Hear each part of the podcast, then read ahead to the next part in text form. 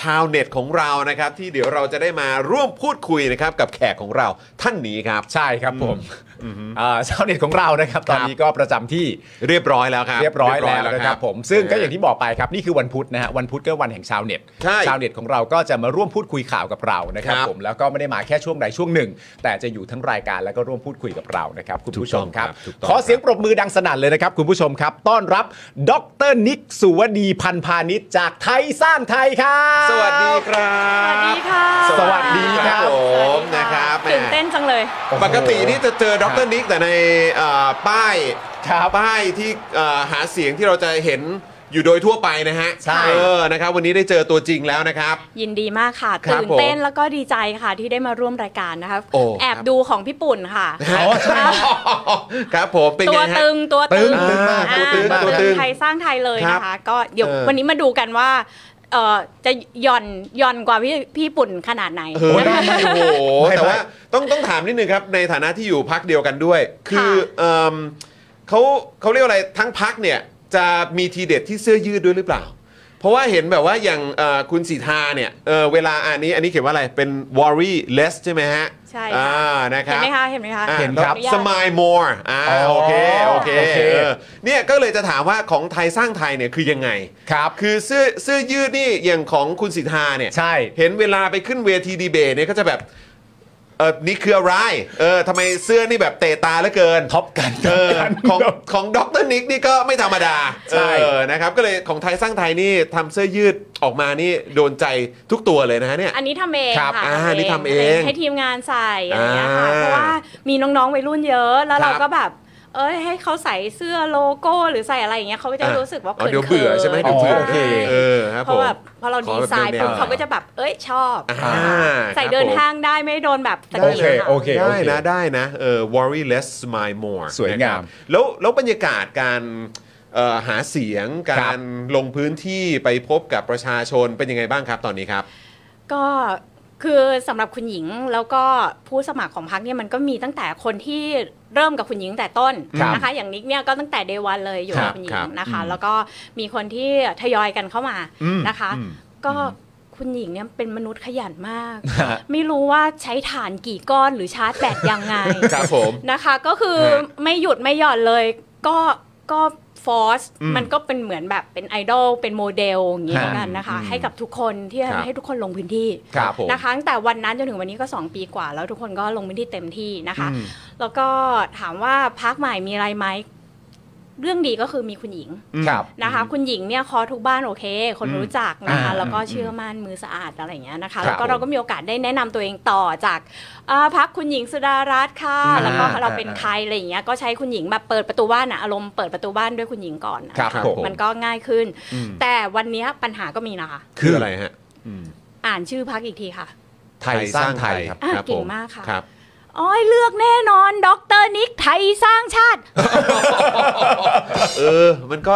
มันก็เกิดขึ้นได้ เพ โอ้ ราะว่า เพราะว่าคือชื่อพักอ่ะในบ้านเราอ่ะ บางทีมันก็วนไปวนมาเหมือนกันนะ มันก็จะ ใช่ คำ ไห มันก็จะ มัน ป ก็ ระ จะ มาณ มี เนี้ คำอย ยู่ประมาณเนี้ย เออ ใช่ไหมฮะ คืออยากจะทำคลิปเหมือนลุงเลยเหมือนกัน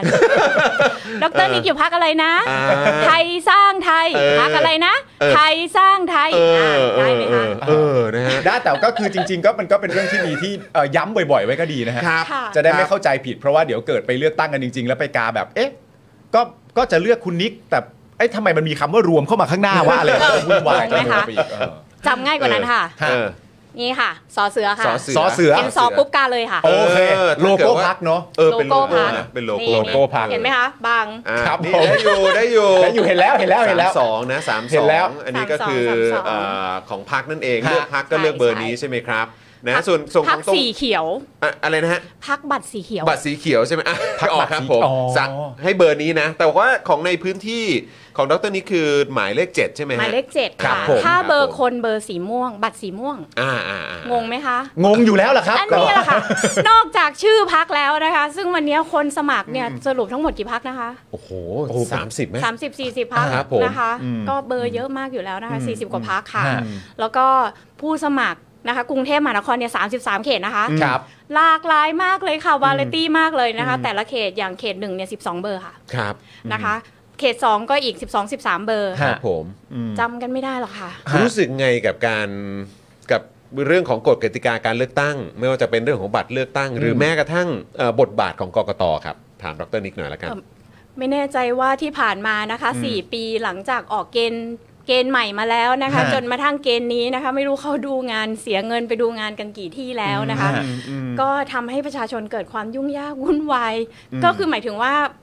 โอกาสในการสื่อสารเพื่อทำความเข้าใจเกี่ยวกับวิธีการเลือกตั้งให้ประชาชนเนี่ยมันสั้นมากมัน อืม น้อยมาก อืมอืม สีนี่เพิ่งออกอาทิตย์ที่แล้ว ใช่ ครับ อืม โอ้โห แล้วไม่ตรงกับที่โปรโมทด้วย ไม่ไม่ตรงจากเดิม ค่ะ โอ้โห ป้ายขึ้นเลย เลือกสุวดีสีเขียวเป็นไงล่ะ เบอร์เจ็ดค่ะ เรียบ ไป ร้อย ไปอีกพักหนึ่งแล้วค่ะ โอ้ยตายตายตายตาย ไปอีกพักไหมคะ เออครับผม นะคะ ดังนั้นวันนี้เนี่ยเรื่องยุ่งยากก็คือในเรื่องของบอกเบอร์ ฮะ บอกสี อืม นะคะ อธิบายชื่อพักนะคะ ที่อาจจะซ้ำซ้อนแล้วก็หน้าตารูปป้ายต่างๆ โอ้ยมันจริง ๆ แล้วขับรถผ่านนี่งงไปหมดแล้วนะ อืม พักไหน อืม เป็นพักไหนนะคะ คือคือเราเรามีโอกาสได้คุยกับตอนนั้นเราไปหาดใหญ่เนาะ ใช่ หาดเออหรือว่าที่ที่นคร อ่ะนคร ผมไม่แใจ นครนคร เออนะครับไปไปลงพื้นที่ที่เออนครศรีธรรมราช ฮะ แล้วก็ได้พูดคุยกับผู้หลักผู้ใหญ่นะครับที่เขาก็มีความมุ่งมั่นตั้งใจมากว่าอย่าไปเลือกตั้ง ใช่ นะครับแต่ว่าเขาก็บอกเหมือนกันว่าเฮ้ยเรื่องนี้ปวดหัวจริง ๆ นะ ใช่ เรื่องไม่ว่าจะเป็นเอ่อตัวเลขใช่ไหมครับ ซึ่งแบบของพัก อืม กับตัวบุคคล อืม ก็ไม่เหมือนกันอีก ใช่ไหมครับ บัตรเลือกตั้งก็คนละสีอีก ใช่ อะไรอย่างเงี้ยคือมันมันสร้างความสับสนวุ่นวายมาก เท่าที่ตัวดรนิกเองไปเจอคนในพื้นที่เนี่ยจากการลงไปพบประชาชนเนี่ยเขาเขาเขาบ่นเรื่องนี้กันบ้างไหมครับ ก็ก็บ่นค่ะ อืม นอกจากบ่นแล้วก็คือต้องใช้เวลาในการอธิบายค่อนข้างเยอะนะคะ อืม เราก็ต้องคืออย่างเขตหนึ่งเนี่ย ผู้สูงอายุเกิน 30%นะเดินมา 3 คนแก่หนึ่ง อืม โอเค ถูกไหมคะ ครับ ดังนั้นแล้วคือกว่าจะทำความเข้าใจกับเขาได้ว่าบัตร 2 ใบบัตรไหนเลือกอะไรนะคะ ดังนั้นแล้วโอ้ยากมาก ฮะ ยากมากนะคะ จริงๆแล้วเราน่าจะเรียนรู้ตอนตอนสองกอแล้วรอบหนึ่ง อ่าใช่ หน้าตาเหมือนกันเลย อืม นะคะ เลือกคนกับเลือกเอ่อเลือกผู้สผู้ว่า อืม ม คนละใบ ครับผม คนก็งงกล้าผิดกล้าถูกคนก็อยากได้เบอร์กับว่าที่ผู้ว่าคืออโอ้โหวิธีการสมัครเบอร์ตัวเองเนี่ยก็ก็ซับซ้อน ฮะ บางคนก็ใช้เทคนิค ฮะ นะคะ แต่อันนี้เนี่ยคือจับเบอร์พักทีหลัง อืม จับเบอร์ผู้สมัครก่อน อืม นะคะ ดังนั้นแล้วเนี่ยโอกาสที่พักจะไปเหมือนใครเนี่ยก็ ยาก ยากละ ยากครับผม ยากละดังนั้นตอนนี้เราเห็นเนี่ยพักต่างๆเนี่ยโอ้กระจายไปทั่วเลย 20 กว่า 30 กว่าเต็มไปหมดเลย อืม นะคะดังนั้นก็ก็ก็ต้องก็ต้องใช้วิธีการสื่อสารกับชาวบ้านให้มากขึ้น ออกสื่อมากขึ้นพูดคุยมากขึ้นนะคะ เขตหนึ่งเนี่ยตัวปัญหาอีกอันหนึ่งก็คือ ชื่ออยู่ในทะเบียนบ้านแต่ตัวไม่อยู่ อ่ะ เคาะบ้านไม่ได้ อ๋อคือเขาก็ไม่อยู่เหรอครับ อ๋อ โอ้ อ่าก็คือย้ายคือเขตหนึ่งเป็นพื้นที่ที่มีปัญหาเรื่องที่จอดรถ อ่าครับผม อ่า และเป็นพื้นที่การค้าเขตหนึ่งประกอบไปด้วยอะไรบ้างถ้าพูดชื่อ เขตคนอาจจะงงนะคะ ฮะ ถ้าพูดชื่อเขตก่อนอ่ะพระนครป้อมปราบสัมพันธวงศ์ ครับ บางรัก ดูสิทธิ์ยกเว้นแขวงถนนนครชัยศรี อืม อ่ะ ฮะ งงละ ครับ แต่ถ้าถามว่าอะไรบ้าง เช่นสำเพ็งอ่าเยาวราช ครับผม โบเบ อ่า พาหุรัตน์ อยู่ตรงนั้นเนี่ยแหละอืม ขาหมูบางรัก ครับผม อ่ะอย่างอย่างนี้เห็นภาพ อ่ะ อย่างนี้เห็นภา ครั พ บผม เนี่ยแบบเนี้ยนะคะ หน้าตาแบบเนี้ยก็คือนี่คือเขตของกทมเขตหนึ่ง อืม ฮะ นะคะ คนค้าขายเนี่ยโอ้โหต้องบอกว่าราคาตึก อืม แต่ละตึกตัวเนี้ยมูลค่ามหาศาลมาก ครับครับ นะคะ คนที่ยังอยู่ในพื้นที่มี คนที่ออกไปแล้วให้เขามาเช่าเยอะนะคะ แล้วก็ส่วนใหญ่แล้วค้าขายมีพอมีลูกมีหลานปุ๊บ ลูกหลานก็อยากได้รถไปเรียนขับรถไปทำงาน ครับ ก็เลยย้ายตัวเองออกไปอยู่ อาจจะไปอยู่คอนโด ฝั่ง ไปอยู่อะไร ท พวก น นี้ บ้าง า ไปอยู่ รับ ค ผม อนโดบ้างนะคะ เพื่อให้มีที่จอดรถนะคะ อืม ดังนั้นวันนี้เนี่ยการสื่อสารกับคน อืม เพื่อจะบอกว่า บัตรนี้สีอะไรสีอะไรในกลุ่มผู้สูงอายุเนี่ย อืม ก็ยังต้องใช้เวลา โอ้โห นะคะ ดังนั้นแล้วก็แนะนำนะคะกกตรอบนี้อาจจะไม่ทันนะคะ 4 ปีข้างหน้านะคะ ประกาศออกมาเร็วๆหน่อย ไม่ต้องไปดูงานที่ไหนนะคะ ดูงานตัวเองนะคะ คิดคิดว่าถ้าเกิดว่ามีการเปลี่ยนขั้วรัฐบาลเนี่ย คิดว่ามันจะทำให้การทำงานของกกตมีประสิทธิภาพมากขึ้นไหมครับ เออคือ ถ้ามีการเปลี่ยนขั้วรัฐบาล ถ้า นะ มีการเปลี่ยนขั้วรัฐบาลนะ ครั คะ บ ก็ก็ก็มีโอกาสนะก็คือถ้าสมมติว่ามีการเอ่อแต่งตั้งเลือกตั้งใหม่อะไรต่างๆนะคะ อืม ในกลุ่มเอ่อองค์กรอิสระคนะรั คะ บ ที่ ครับ ที่เข้ามาทำหน้าที่ อืม นะ ก็ คะ ไม่แน่ ก็คิดว่าก็น่าจะมีโอกาส ถามว่าวันนี้เนี่ย บัตรสองใบนะคะโหวตกันมาแทบตายสุดท้ายเนี่ยอยากให้โหวตสตาร์จิจิกสตาร์จิจีเลือก อืมฮะ แบบเออทั้งคนทั้งพักใบเดียวเลย เอา อืม งงไปอีกค่ะ ก็คือมันงั้นบัตรใบเดิ นี่ ม ก็ง ใบ ง เดี เล ยว ขอีกด้วย เออนะคะก็ ครับผม มันก็เลยทำให้คนงงไปใหญ่นะคะ ฮะ งั้นก็คือถ้ากกตจะเอ่อไปดูงานนะคะ ครับ ก็ ผม ให้ย้อนกลับมาดูงานตัวเอง อ่ะ ก็เนี่ยแหละค่ะ ก็ อ่า เพราะว่าสงสัยคิดว่าไปดูงานช่วงท้ายไปหน่อยไง ใช่ เออไปดูงานแต่เนิ่นๆหน่อยก็ได้ ให้เขา เขาก็ให้เหตุผลไงเขาบอกว่าที่เขาไปดูงานคือเขาไปดูประเด็นเรื่องแบบเลือกตั้งนอกราชอาณาจักรอะไรต่างๆนานาด้วย อ่า ใช่ไหมฤดูกาลเพลง ค่ะ ได้เลยค่ะ ค่ะ นี่พูดให้แล้วนะฮะ นี่พูดให้แล้วนะ ผมพูดให้แล้วนะ นี่พูดให้แล้วนะ โอเค เออ แต่ว่าแต่คว่ารับผม ประเด็นที่มันน่าแปลกใจ ซึ่งผมก็เชื่อว่าตรงนี้น่าจะแปลกใจก็คือว่า หลักในการเลือกตั้งของกกตที่ควรจะทำก็คือว่าอย่างไรก็ได้ให้ประชาชนสะดวกสบายที่สุด ถูกต้อง ซึ่งเพื่อในความสะดวกสบายของประชาชนเนี่ยก็ย้อนกลับมาที่พักการเมืองว่าพักการเมืองควรจะได้เจอประชาชน แล้วก็นำเสนอนโยบาย เมื่อประชาชนเขาชอบนโยบายแล้วเชื่อมั่นในพักเขาก็ไปเลือก แต่ณตอนนี้พักการเมืองทุกพักสิ่งที่ต้องทำเหมือนกันก็คือว่า บัตรนะคะมันมีสองใบนะคะ แล้วแต่ละเลขมันเป็นอะไรต่างๆกันานะมันมันมันเหมือนเสียเวลาไปเกือบจะครึ่งหนึ่งเพื่อพูดเรื่องที่ไม่ใช่เรื่องที่เขาควรจะได้รับจากพักเราด้วยซ้ำไปอ่ะ ใช่ค่ะ มันมันมันน่าแปลกไหมฮะที่เราต้องอยู่ในสภาพนี้ในยุคนี้พศนี้แล้วด้วยอะ เอ๊ะงบประชาสัมพันธ์การเลือกตั้งนี่เป็นของผู้สมัครหรือเป็นของใครนะ ก็จริง ๆ ก็กกตแล้วค่ะ แต่งบเขากกตนี่เกือบ 6,000 ล้านเลย เอ นะ อครับ ก็ ผ เลย ม แบบ นั่นน่ะสิคะ น่า ทำยังไง แปลก ดีคะเขาควรเคาะหน้าบ้านทุกบ้านนะคะ แล้วก็อธิบายให้ฟัง หรือว่าอย่างน้อยเนี่ยควรจะต้องมีตัวพิสูจน์ว่า คนเกินกว่าเท่าไหร่กี่เปอร์เซ็นต์ที่มีความรู้ความเข้าใจมากพอกับกับบัตรเลือกตั้งแล้ว อืม อ่า เข้าใจเข้าใจเกี่ยวกับเรื่องของกฎกติกาการเลือกตั้งใช่ไหมครับ ใช่ค่ะ นฮคือจริง ๆ แล้วอ่ะเดี๋ยวเดี๋ยวเรากำลังจะเข้าอ่าประเด็นแรกที่เราจะคุย ครับ กันนะครับนะซึ่งก็คือเป็นประเด็นที่เกี่ยวข้องกับหนี้ ฮะ ซึ่งก็คือหนี้ของประเทศนี่แหละครับนะครับนะซึ่งก็เป็นประเด็นที่หลายต่อหลายคนอาจจะแบบอาจจะอยากจะอัปเดตกันอีกครั้ง ว่าตอนนี้เนี่ยประเทศเราเป็นหนี้อยู่เท่าไหร่แล้ว ครับ นะครับแล้วก็ตั้งแต่มีการบริหารจัดการนำโดยพลเอกประยุทธ์มาเนี่ยเราเป็นหนี้อยู่เท่าไหร่ เราไปกู้มาเท่าไหร่นะค ค รั รั บบ ก็เรื่องนี้ก็อยากจะอยากจะคุยกันนะครับ ครับ ซึ่งก่อนอื่นเลยก่อนที่เราจะเข้าประเด็นนี้เนี่ยถามทางดรนิกนิดหนึ่งครับคือ เราไป หาดใหญ่ นครศรีธรรมราช ไปบุรีรัมย์ไปโคราชเนี่ย ครับ ไปพูดคุยกับคนในพื้นที่เนี่ยคำจะมีอยู่ 2 อย่างที่เราจะได้ยินกันเข้มข้นมาก ๆ ก็คืออ ม หนึ่งคำว่าต้องการความเปลี่ยนแปลง ใช่ กับ 2 ก็คือว่า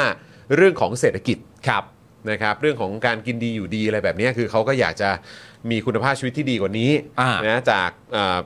เรื่องของเศรษฐกิจให้มันมาส่งผลกับชีวิตเขาหน่อยอะไรอย่าง ค เงี้ รั ย บ คือทางทางตัวเอ่อทางทางพักเองไทยสร้างไทย หรือแม้กระทั่งดรนิกเองเนี่ยคิดคิดเห็นว่ายังไงกับในช่วงที่ผ่านมาครับกับสภาพเศรษฐกิจ ซึ่งจริง ๆ แล้วหลายคนบอกว่ามันเป็นปัญหามาตั้งแต่ก่อนโควิดแล้วนะ อืม แล้วพอมาเจอโควิดก็หนักอีก ตอนนี้ก็ไม่ได้รู้สึกว่าเศรษฐกิจมันดีขึ้นสักเท่าไหร่ ทางดรนิกว่าว่ายังไงกับประเด็นนี้บ้างครับ คือถ้าดูสำหรับนิกนะคะ ครับ ดูง่าย ๆ เลยดูอัตราการเกิดค่ะ อืม ครับ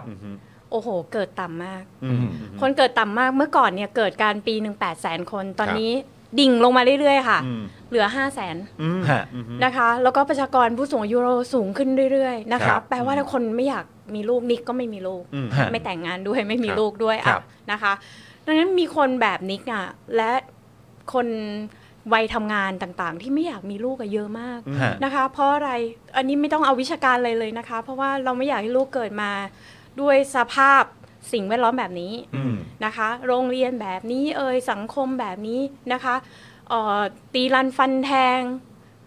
ยาเสพติด ครับ นะคะ แค่อากาศเนี่ยก็เหนื่อยแล้วค่ะ ที่จะให้ลูกเกิดมาในภาวะ อืม แบบนี้ ครับ นะคะ แล้วก็บางทีเนี่ยเงินเนี่ยที่เคยเลี้ยงตัวคนเดียวได้เนี่ยวันนี้เนี่ย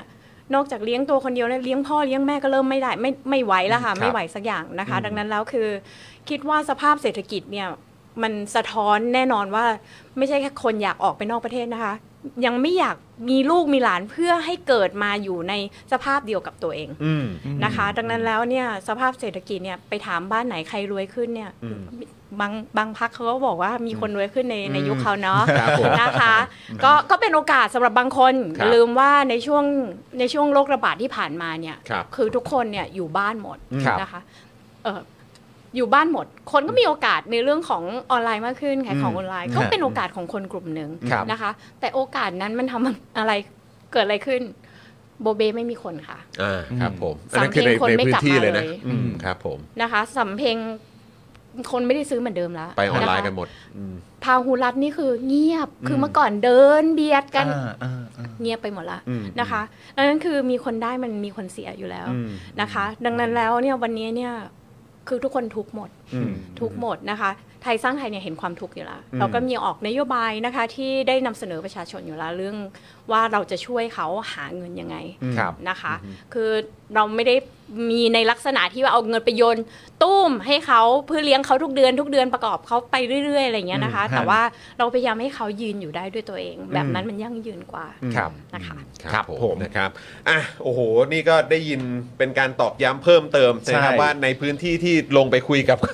กับ ใช่ ประชาชนเนี่ยเขาก็เจอจริง ๆ อ่ะ เพราะลักษณะคล้ายกัน แล้ คื ว อ แล้วนี่คือในกรุงเทพเนี่ย ใช่ อืม คือว่าเราอะไปสัญจร ใช่ ไหมเราก็ไปมาแล้วเอ่อสี่จังหวัด แต่ว่าตัวดรนิกเองในในความที่ต้องเอ่อเอ่อเข้าพื้นที่คุยกับประชาชนในพื้นที่ทำความเข้าใจกันอะไรต่างๆกันะอันนี้น่าจะเจอทุกวันอยู่แล้ว แล้วโซนในเขตหนึ่งที่ว่าก็เป็นโซนที่มีตลาดใหญ่ๆค่อนข้างเยอะด้วย ซึ่งก็คือพ่อค้าแม่ขายเหมือนที่เราเจอนั่นแหละ ใช่ใช่ แล้วทุกคนก็คงจะรู้สึกเหมือนๆกัน อืม นะครับผนะมครับ เพราะฉะนั้นก็ฝากเหมือนกันนะฮะคือใครที่จะมาเคลมว่าแบบรัฐบาลชั้นมีคนรวยขึ้นมาด้วยนะก็ก็ดูความเป็นจริงด้วยนะครับผม ความเป็นจริงก็มีอยู่นะฮะ นะคะ ดูให้ครบถ้วนด้วยนะครับ นะครับ ฮะ อ่ะงั้นเดี๋ยวเรามาดูตัวเลขกันหน่อยดีกว่านะครับ เพราะว่าเรามีประเด็นเกี่ยวกับเรื่องของหนี้สาธารณะนะครับ เพราะว่าตั้งแต่เดือนพฤษภาคม 57 ครับ หลังจากการทำรัฐประหารเนี่ยนะครับ จนถึงประมาณ 20 มีนาคม 66 ที่มีการเก็บข้อมูลกันมาเนี่ยนะครับ ประเทศไทยมีหนี้สาธารณะเพิ่มขึ้น 5.16 ล้านล้านบาท ก็ประมาณ 5 ล้านล้านบาทนะครับ ฮะ นะฮะซึ่งเอ่อจริงๆ ห้าล้านล้านนะครับ ห้าล้านล้าน ไม่คืใช่อเพิ่ม ห้า ขึ้นมานะล้านนะ เพิ่มขึ้นมานะห้าล้านล้านบาท อ่า จากเดิมเนี่ยที่มีภาระหนี้อยู่ที่ 5.53 ล้านล้านบาท ครับ คือก่อนหน้านี้ก็มีประมาณนี้แหละ ใช่ แล้วอยู่ดีๆก็เพิ่มมาอีก 5 ล้านล้านบาท อืม เพราะฉะนั้นรวมมีหนี้สาธารณะนะครับอยู่ที่ประมาณ 10 ล้านล้านบาทครับคุณผู้ชม ครับผม นะฮะเพราะฉะนั้นก็คือหนักมาก ซึ่งหนี่สาธารณะที่มันเพิ่มขึ้นมาเนี่ยก็ส่วนใหญ่ก็มาจากพรกกู้เงิน 1.5 ล้านล้านบาท อ่า นะครับนะฮะซึ่งเอ่อจริงๆแล้วเนี่ยมันก็เป็นการกู้ในช่วงที่เกิดสถานการณ์โควิดระบาดนั่นเอง ครับ และรัฐบาลก็กู้ยืมเนี่ยนะฮะรวมแล้ว 3.47 ล้านล้านบาทนั่นเอง อืม กู้ไป 3 ล้านกว่า ครับผม นะครับแล้วจริงๆแล้วเนี่ยนะครับทางไทยพับลิก้าเนี่ยนะครับก็ได้รายงานประเด็นเรื่องของข้อมูล 8 ปี รัฐบาลประยุทธ์สร้างและซุกหนี้ไว้เท่าไหร่ อืม ซึ่งอัปเดตล่าสุดเนี่ยนะครับนะฮะถ้าเกิดว่าพูดเฉพาะกองทุนน้ำมันเชื้อเพลิงแล้วกัน ครับ เอาแค่นี้ก็ได้นะฮะเอาแค่กองทุนน้ำมันเชื้อเพลิงอย่างเดียวก็ได้นะครับอัปเดตข้อมูลล่าสุดนะครับ 19 มีนาคมของปีนี้นะครับ ฮะ กองทุนน้ำมันของเราเนี่ยนะครับ ติดลบอยู่ที่ 97,205 ล้านบาทครับผม เอ้ย นิดเดียวเองเหรอวะ ตอนโอ้โหนี่ผมหันไปทางชาวเน็ตเลยนะครับ นิดเดียวไหมครับ แต่ชาวเน็ตของเราก็หัวเราะร่าเลยนะครับบอกว่าโอ้นั่นคือนิดเดียวเหรอคะเออนะครับ แล้วก็นอกจากนี้นะครับไทยพับบิก้ายังเปิดข้อมูลซุกหนี้ประชานิยมกว่า 1 ล้านล้านบาทด้วย นี่ นะฮะ 31 มีนาคม 65 ครับ รัฐบาลมีหนี้ที่ยังไม่ได้จ่ายให้กับหน่วยงานต่างๆ ทั้งในส่วนที่เป็นการชดเชยค่าใช้จ่าย หรือรายได้ที่สูญเสียจากการดำเนินกิจกรรม มาตรการและโครงการต่าง ครับ ๆนะครับ ค้างจ่ายอยู่ที่ประมาณ1ล้าน59,000 ล้านบาทครับ 1 ล้านล้านบาท ครับ โดยหน่วยงานรัฐวิสาหกิจที่รัฐบาลติดค้างหนี้ไว้มากที่สุดนะครับ คือทกสครับ เออ มีหนี้ที่รอรัฐบาลตั้งงบประมาณมาจ่ายชดเชยอยู่ประมาณ 8 8 0 0 0 0 ล้านบาทครับ ครับผม โหฟังตัวเลขนี่ตอนนี้ผมเชื่อว่าคุณผู้ชมคงจะปวดหัว อ่า นะครับโหทำไมเราเป็นหนี้กันเยอะเหลือเกิน อ่า อัน เรา นี้ เกิดมาเป็นหนี้เลยนะครับ ผม เออ ซึ่งอันนี้คือเป็นหนี้ของทางภาครัฐ ถูก คราวนี้ตัวเลขหนี้ครัวเรือนครับ ครับ นะฮะช่วงเดือนมีนาคมที่ผ่านมาเนี่ยสภาพัฒน์เขารายงานว่าไตรมาส 3 ของปี 65เนี่ยนะครับหนี้ครัวเรือนนะครับอยู่ที่ 14.9 ล้านล้านบาทครับ อ่า นะครับ แอบเหลือบมอง สัดส่วนหนี้ครัวเรือนต่อ GDP ตอนนี้อยู่ที่ 86.8%นะคะ ครับผม อืม นะครับ เมื่อวานนี้พลเอกประยุทธ์เนี่ยให้สัมภาษณ์หลังการประชุมครมบอกว่า ตอนนี้เนี่ยนะไอ้ตัวเลขที่ผม อ่านให้คุณผู้ชมฟังมาทั้งหมด ให้ชาวเน็ตของเราได้ฟังเมื่อกี้เนี่ย ครับ พลเอกประยุทธ์ให้สัมภาษณ์หลังการประชุมครมบอกว่า ตอนนี้เนี่ยสถานการณ์การเงินการคลังของเราอยู่ในเกณฑ์ดีครับ อยู่ในเกณฑ์ดีครับ เหรอ อันนี้เนี่ยขอให้เครดิตกับรัฐบาลและคอรมอนะที่ทำให้สถานการณ์การเงินการคลังยังแข็งแกร่งในปัจจุบันในมุมมองของต่างประเทศครับ ครัวเรือนต่อ GDP อยู่ที่ 86.8เหรอ ครับ นี่ครัวเรือนนะครับ เหรอครับ ครับ อื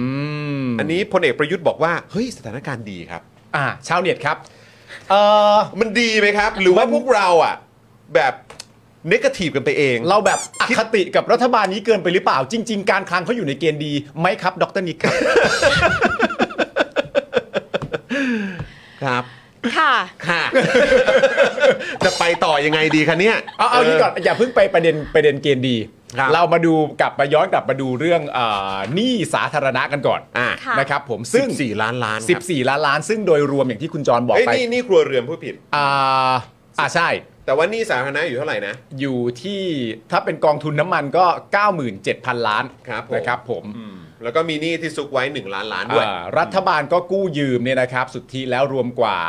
3 ล้านล้านบาท อืม ทีนี้เนี่ยโดยมากอย่างที่คุณจรบอกก็คือว่าไอ้การกู้หลัก ๆ ที่เป็นก้อนใหญ่ๆเนี่ยมันก็มาในช่วงโควิดนั่นแหละ เพราะฉะนั้นเวลามันมาในช่วงโควิดเนี่ยไอ้ตัวประเด็นเรื่องโควิดเนี่ยมันก็จะเป็นข้ออ้าง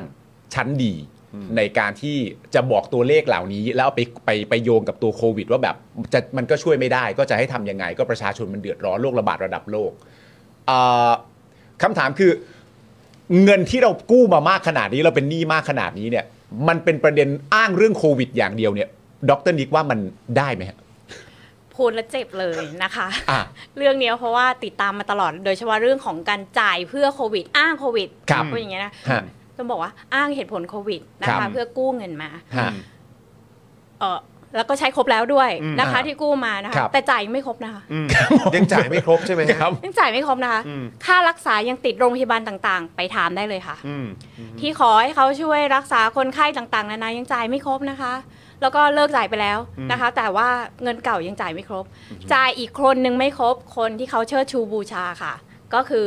บุคลากรทางการแพทย์นะคะ ค่าเสี่ยงภัยโควิดนะคะ นี่เพิ่งที่เพิ่งจ่ายไปนะคะ คือค่าเสี่ยงภัยโควิด ของบุคลากรทางการแพทย์ สายเขาเรียกอะไรสายวิชาชีพ ครับ หมอพยาบาลได้ละ ครับ แต่บุคลากรทางการแพทย์นะคะ สายสนับสนุน ฮะ ยังค้างเงินเขาอยู่ โอ้ นะคะ ยังค้างเงินเขาอยู่จ่ายไปถึงธันวาคม 64 โอ้โหหกสี่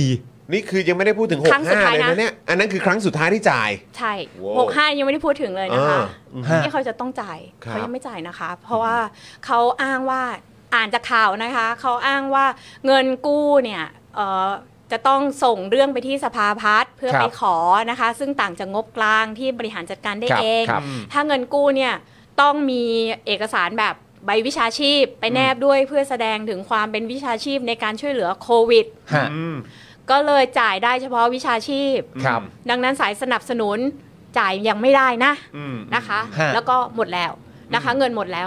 สายสนับสนุนประกอบไปด้วยใครบ้าง ครับ ผู้ช่วยพยาบาล อืม ผู้ช่วยเภสัช ฮะ นะคะเอ่อคนเข็นเวรเปลคนขับรถโควิดต่างๆ คนที่เข้าไปเช็ดเนื้อเช็ดตัวให้ยาป้อนข้าวเปลี่ยนผ้าอ้อม อืม ผู้ช่วยทั้งนั้นค่ะ ไม่ได้หนักต่างกันเลยอะ คือหมายความว่าต้อง หมอพยาบาล ต้องต้องมีเอกสารยืนยันส่งไปให้ทางแพทยสภา เขา ใช่ปะ เอ่อไป เออเหรอ ไปที่สภาพัฒน์ สภาสภา อ๋อ อ่า ทางสภา เขาบอกว่า พัฒน์ รวบ เลย รวมไปที่สภาพัฒน์เขาบอกแบบ อ๋อเหรอนี้นะคะ ฮะ ตามข่าวนะ อ๋อเหรอฮะ นะคะ แล้วก็ อ๋อ เขาบอกว่ามันก็เลยพอไม่มีใบวิชาชีพ เออ ก็คือสายสนับสนุนก็เลยยังไม่ได้นะคะ อ๋อ ก็ค้างไว้ตั้งแต่ก็ถึงตรงนั้นนะคะ โอ้โห ถึงธันวาคม 64นั้นคือคนที่ช่วยดูแล เออ คนในช่วงเวลาวิกฤตโควิด รับ หนักๆเนี่ย อืมคน นะคะ ป่วยอ่ะ เออคนตัวเล็กๆอ่ะเงินเดือนในโรงพยาบาลก็เล็กอยู่แล้วนะ ครับ ผู้ช่วยพยาบาลผู้ดูแลคนไข้นะคะ แม่บ้าน